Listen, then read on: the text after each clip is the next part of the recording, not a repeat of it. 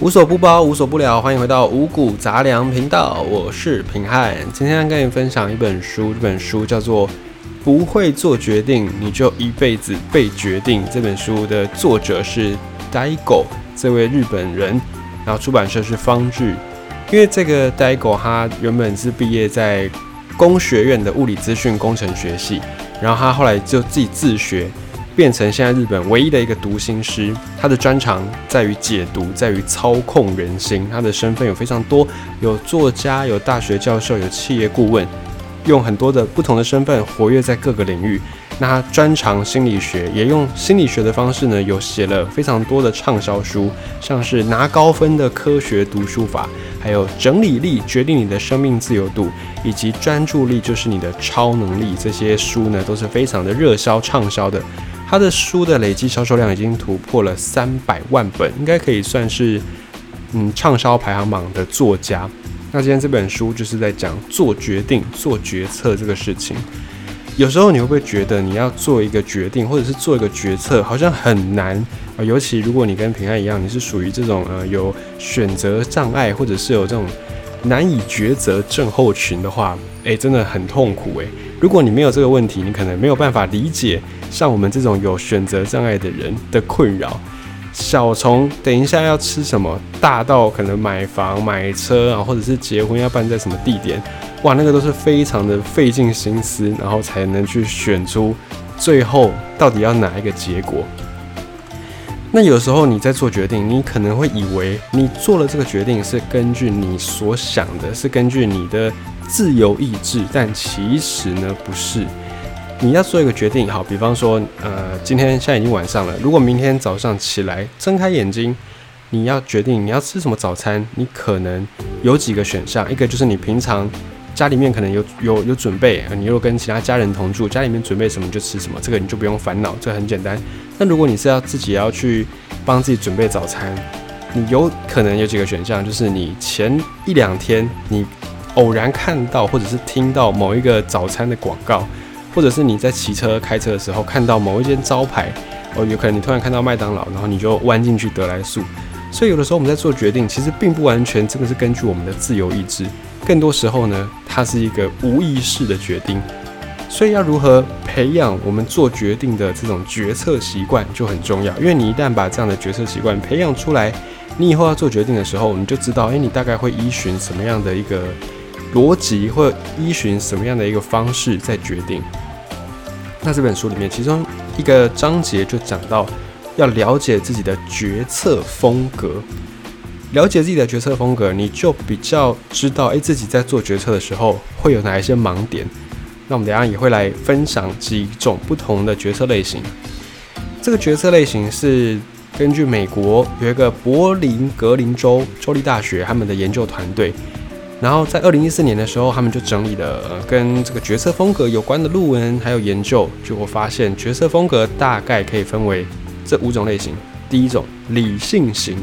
理性型的顾名思义，有逻辑的去分析，会比较各种的选项，理性的做出决策的类型。通常我们要买这种比较高额的东西的时候，我我们比较会倾向理性型，比方说买车、买房，或者是你的婚宴地点。这些都是人生当中会是比较大的花费，越大的花费，我们越会偏向理性型的这种决策风格。再来第二种叫做直觉型的决策风格，比起数字，比起这个理性型，会看很多的资料，爬很多的文，然后去算那个 CP 值。第二种这种直觉型的人，他们在决策的时候更靠的是感觉，感觉对了就是这个东西就选下去。当他们的感觉对的时候，决策速度会很快。可是呢，一旦感觉不对哦，那就很头痛哦，就会开始陷入一个烦恼。有可能每一个选项都还不错，但是又没有哪一个选项是压倒性的超过另外其他选项。这时候直觉型的人可能就会陷入一种诶无所适从的状态里面去。那这种直觉型的可能就是比较小额的消费的时候，我们就会比较偏向直觉型。要比方说这个 A 牌子的素食快餐跟 B 牌子的素食快餐，你可能。在选择的时候，你就不会去根据他们的什么 CP 值啦，不会根据他们的价钱呐，而是更多时候，也许是根据你经常看到哪一间的招牌。如果你经常看到 A 素食店快餐店的招牌，你可能就会直觉的去选 A。所以比较小额的消费，我们比较会倾向这种直觉型的决策风格。这是主要两大类型。再来第三种叫做依赖型的决策风格。依赖型的人呢，他们不做决策，他们喜欢把决策交给别人来做。那特别应该说，他们也会做决策，可是他们会倾向于听别人的意见，就是会去问一下旁边的人、周围的亲朋好友，然后问了很多人的意见之后，他自己再来做决定。就是他需要有一个导师在前面指引他，当他的明灯。尤其是你越成功、越有经验的人呢，他们越喜欢找你来当明灯、当导师。而且，如果这个选项越难选，他们就越会把决策的权利、决策大权交给别人，而像是很多我们在讲的妈宝，可能就是比较偏向这个类型，就会听妈妈的意见，然后再做决定啊，再决定说要不要跟这个女朋友继续交往下去等等，这个叫做依依赖型的决策风格。好，第四种叫做逃避型，它比依赖型又更更加的深刻一点点。依赖型就是会喜欢听别人意见再决定。但是这个逃避型的是，他连别人的意见都不想听，他根本就不想做决定。就算你把所有的数据都摊给他看，让他直接可以比较出来，他也会尽量避免去做选择。所以如果你让他抉择，在想某一些事情决定的时候，他很容易优柔寡断，就会浪费时间。最后一种叫做自发型的，这种自发型决策风格的，就是他决策速度很快，有决断力。就我们在讲的是不会这种优柔寡断、三心二意，决定了就决定了。但是呢，比较呃前面这四种决策风格，这样的自发性决策风格的人呢，他们更重视的是做出决定这件事情。所以决定什么不是重点，赶快决定才是他们最关心的事情。你就想，哎，当。可能这五种类型的人坐在一台车要去德莱树要点餐啊，前面四个好都好不容易点完了，然后等到这个自发型的角色风格轮到他的时候呢，他可能就呃就看哎现在哪一个最方便，直接点了他就点了，他就是希望赶快做决定啊。至于点了什么，他不是那么的在乎，他只是希望赶快把这个事情结束，不要让他一直拖延下去。那呃根据平安自己不负责任的一些。分析身边周遭人的案例，我觉得，呃，以星座来讲，可能火象星座的朋友比较会偏向这种自发型的决策风格。诶，像平安自己家来说好了，在那种过年啊、大扫除的时候啊，就是平安的爸爸可能会比较先要有一些计划，比方说我呃几点要扫哪里，要扫哪里，然后我等下要扫这边的时候，我要搬什么东西，我要怎么样去改变我的布置，但。呃，平安的妈妈可能就会直截了当的直接下手，先做了再说，先直接做下去，然后再来看后面怎么样处理。所以这个就是五种不同的决策风格的人，他们主要在做抉择、在做决定的时候的一些逻辑、一些惯用的思考模式。好，那你想象一下啊，假设今天一个办公室里面有五个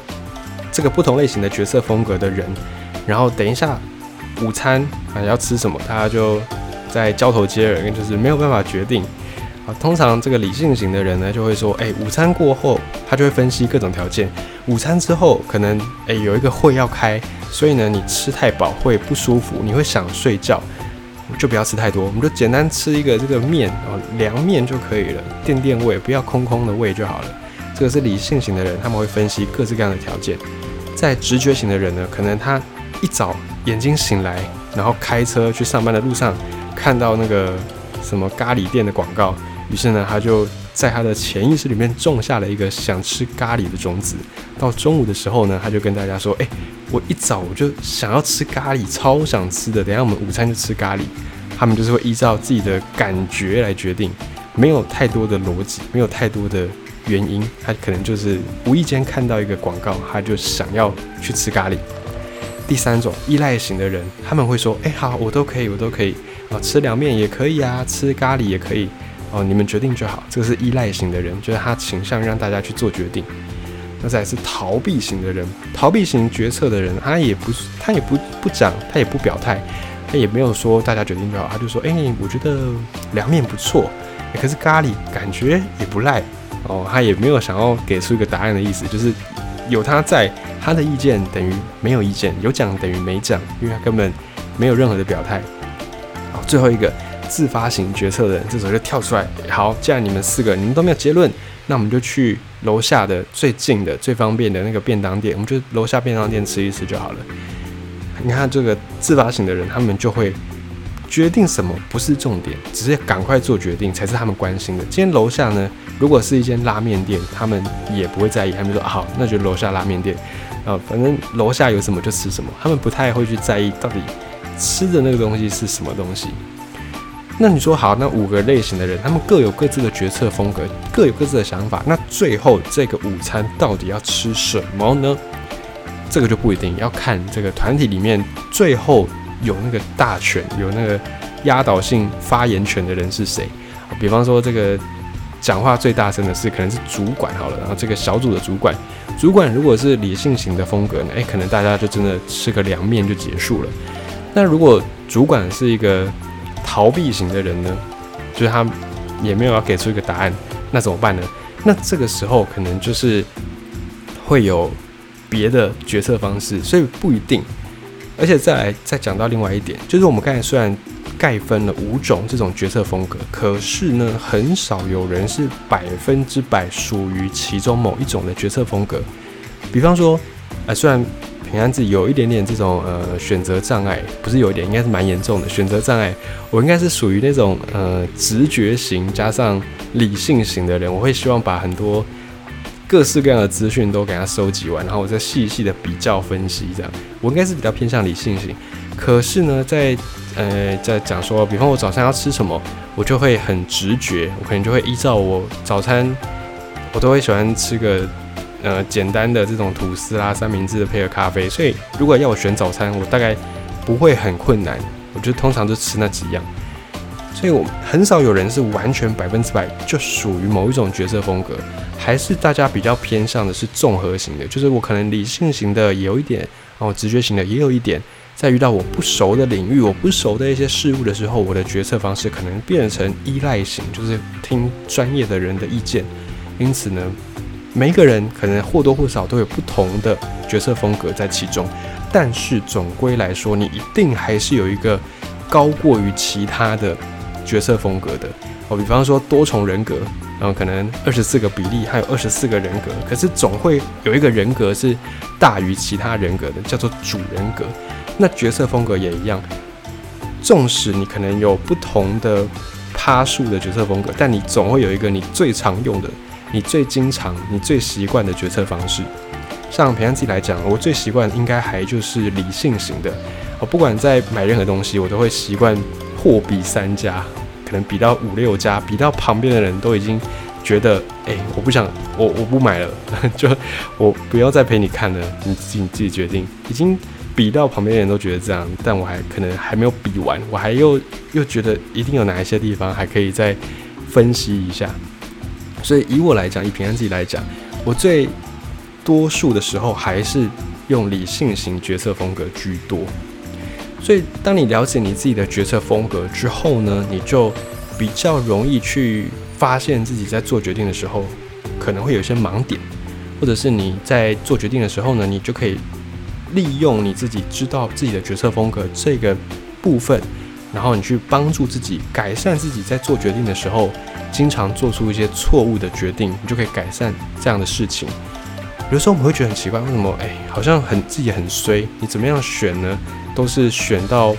不好的那一边，或者是你怎么选，你怎么买东西，你都会买到自己后悔的东西。这个时候可能就是因为你不太了解你自己的决策风格。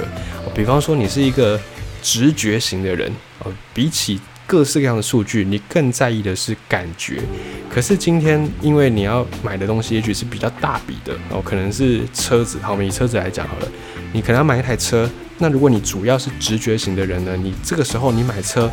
因为它价格高，所以你会习惯用这种理性型的决策风格。那你或者也会依照你旁边的、身边有车的一些人他们的意见，或者是你会去上网去爬文，然后看这种车评的影片，然后你再做决定。但你主要是直觉型的人，有可能你做了这么多功课之后呢，好不容易买了一台你真的觉得哎 CP 值也是高的车，然后大家也都觉得很推荐这台车，但可能有一个点不符合你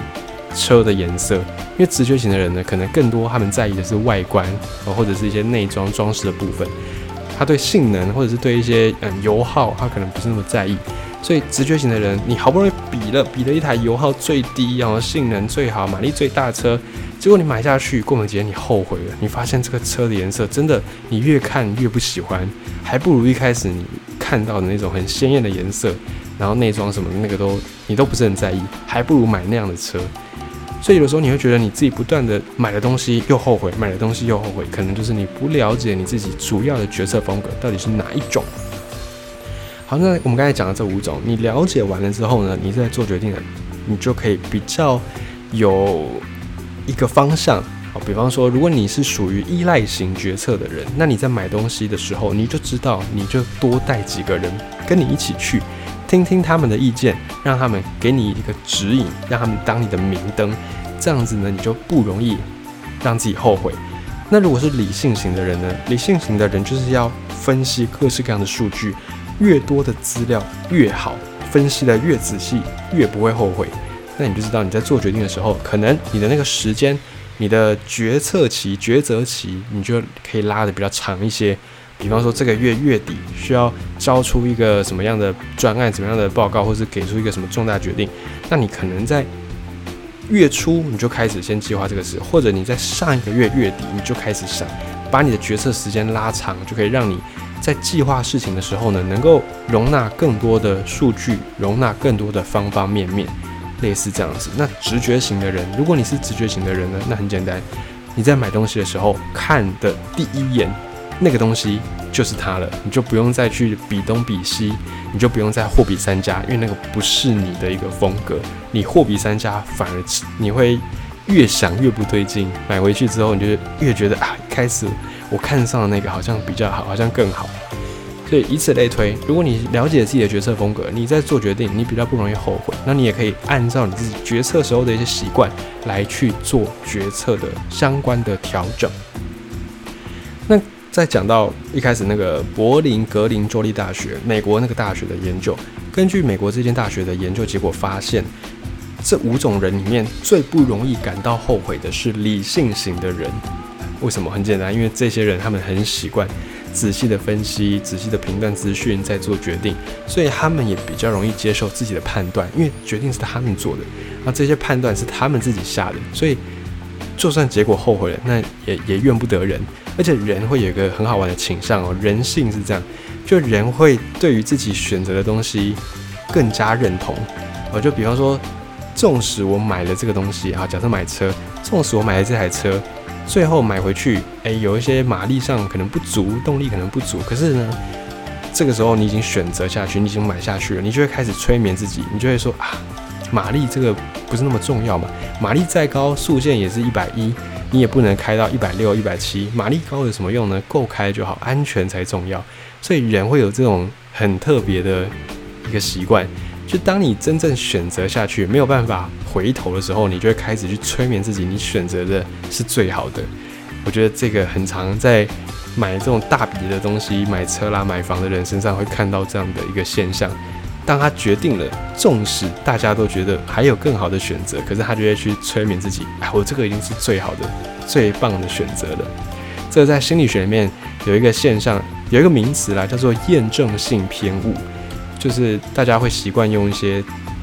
自己的抉择逻辑去选，那选完之后，就算旁边的人都觉得难以理解，可是他还是会去催眠自己，会说服自己自己的选择没有错。那同样的，在选择自己的精神伴侣或者是另一半，也是会有这样的状况。有的时候你会搞不清楚，就你可能事后再回想起来，哎，当初我怎么会看上你这样？哦，我真的是瞎了眼，我真的是被被什么什么。打到眼睛看不清楚，可是呢，在当下你不会觉得这个人有什么问题。就算你周围的人也许都跟你说啊，这个人真的不 OK，渣男或者是什么什么绿茶婊。可是真的当下，因为你已经选择了对方，所以你会觉得自己的选择是没有错的，错的是你们这些旁边的人，你们对这个人有偏见。这个就是在心理学里面叫做验证性偏误。然后这个岔出来讲了，讲了一下这个事情。所以再回到一开始我们讲的。当你了解你的决策风格，你越不容易做出让自己后悔的决定。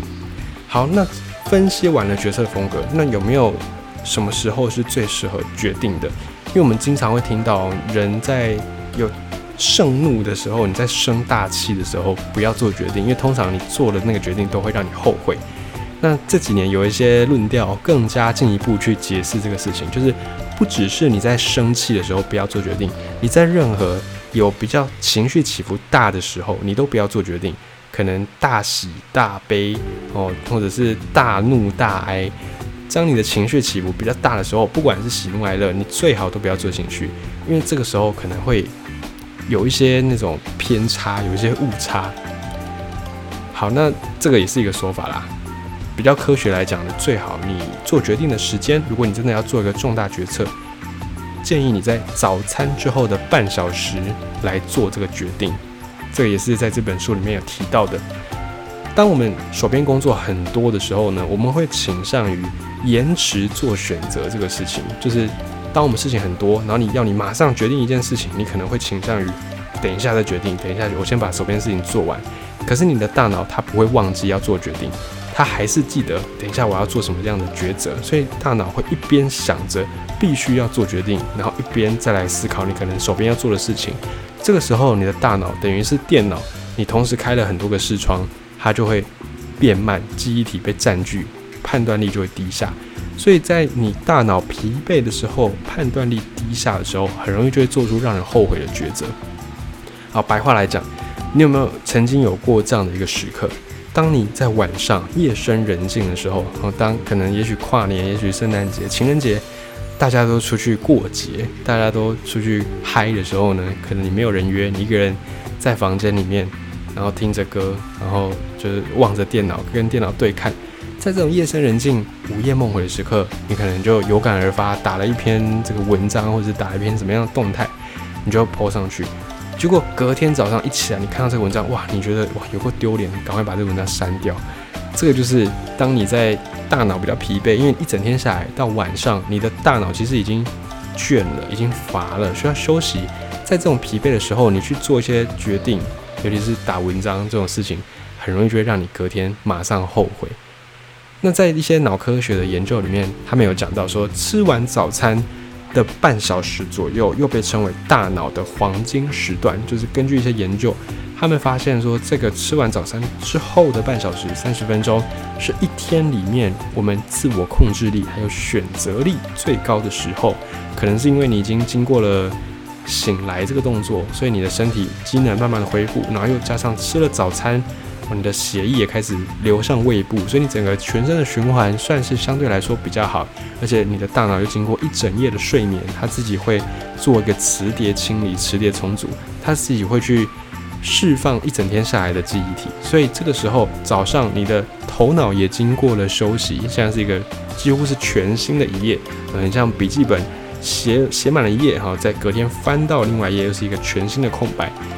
你的身心灵都是在一个最明亮、最纯净的时刻，所以在吃完早餐之后的三十分钟，这个时间是非常适合拿来做决定的，非常适合让你来做一些重大抉择。在这本书里面有讲到，曾经在哥伦比亚大学有一个教授，他就做了一个实验。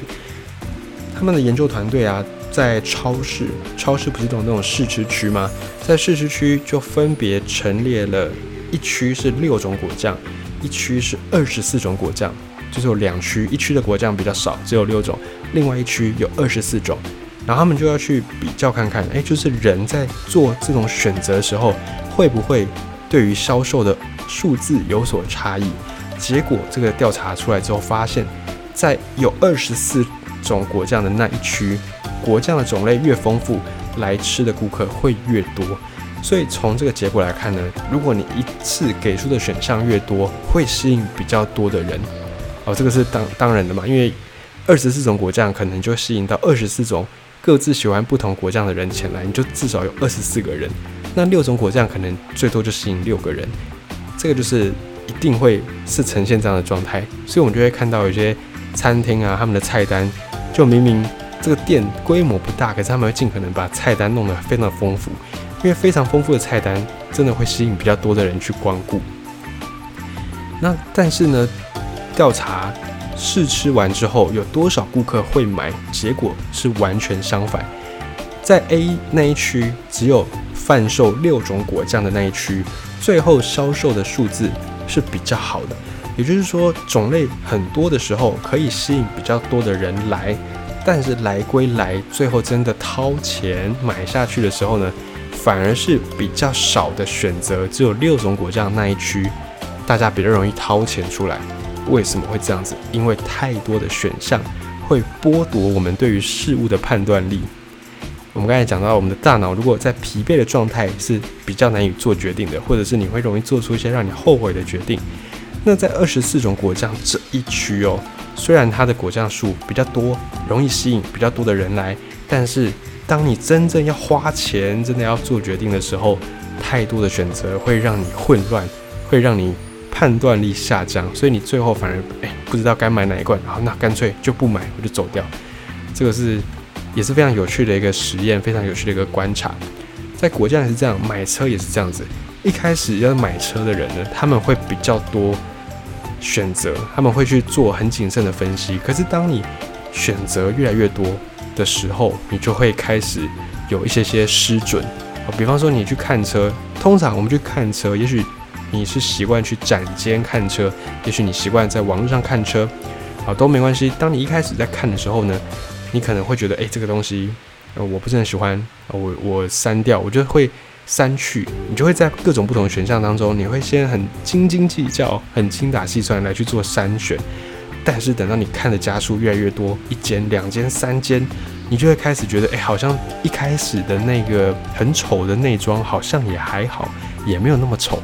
就是因为你的大脑已经输入太多选项，你开始疲乏，所以你开始在抉择的时候有一些判断力下降的情形。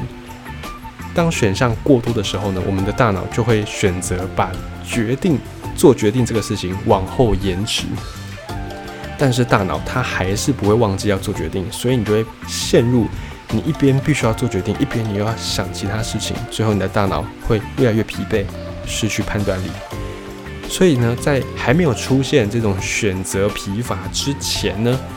尽可能的在中午之前。作为一个决定，把做决定的这个事情挪到早上来做，因为当你开始上工，然后开始哦收 email 啦，开始检查今天的 schedule 啊行程表啊，开始要看一下，等一下有哪一些嗯来宾要来。当你越做越多事，你就会发现你的大脑的注意力被分散分散出去，所以过了中午，你就会觉得昏昏欲睡。一方面也是因为你的肚子饿了，能量消耗完了，必须要补充新的能量。那在这样的大脑不是状态很 OK 的状况下做决定，你就会做出让你后悔的决定，比较容易会做出这样的决定。那如果你想要有效的利用我们刚才讲的吃完早餐三十分钟之后的这种大脑黄金时段，那么呢，早一点起床，早一点把行程安排好，然后让所有要做决定的事情呢，都把它排在吃完早餐之后的半小时到一小时之内。假设你是一个八点必须要出门到公司的朋友，那建议你早一点起床，也许六点你就可以起床，然后六点半吃完早餐，在六点半之后呢，你就可以把你今天一整天大概要做的事情罗列出来，做一个简单的排序，决定集中精神来判断，这样对你一整天的工作其实是会蛮有帮助的。试试看这样的一个方式。那平安自己是因为我白天的。事业就是广播，所以我大概六点就会起床。但我我自己的习惯，我会觉得我刚起床，我不太喜欢吃东西，因为我刚起床，我觉得那个可能嘴巴里面还没有完全的苏醒，然后胃也还没有完全苏醒，所以我以前小时候我就很不喜欢一起床就吃早餐，我觉得那个是对我一种负担，所以我会习惯等到我的节目下线之后，大概九点我才会去吃东西。我就觉得这个时段对我来说是比较 OK 的。所以你也可以去找比较适合你自己的习惯，然后去培养这个习惯，让它变成一个固定的模式。就当你吃完早餐之后，不管是几点，吃完之后的大概半小时之内，你就记得这个是大脑的黄金时段，你要做什么重大的抉择、重大选项，或者是安排一整天的活动，都可以把它挪到这个时间来做决定。再次跟你分享这本书。作者是呆狗这位日本人，出版社是方志，书名就叫做《不会做决定，你就一辈子被决定》。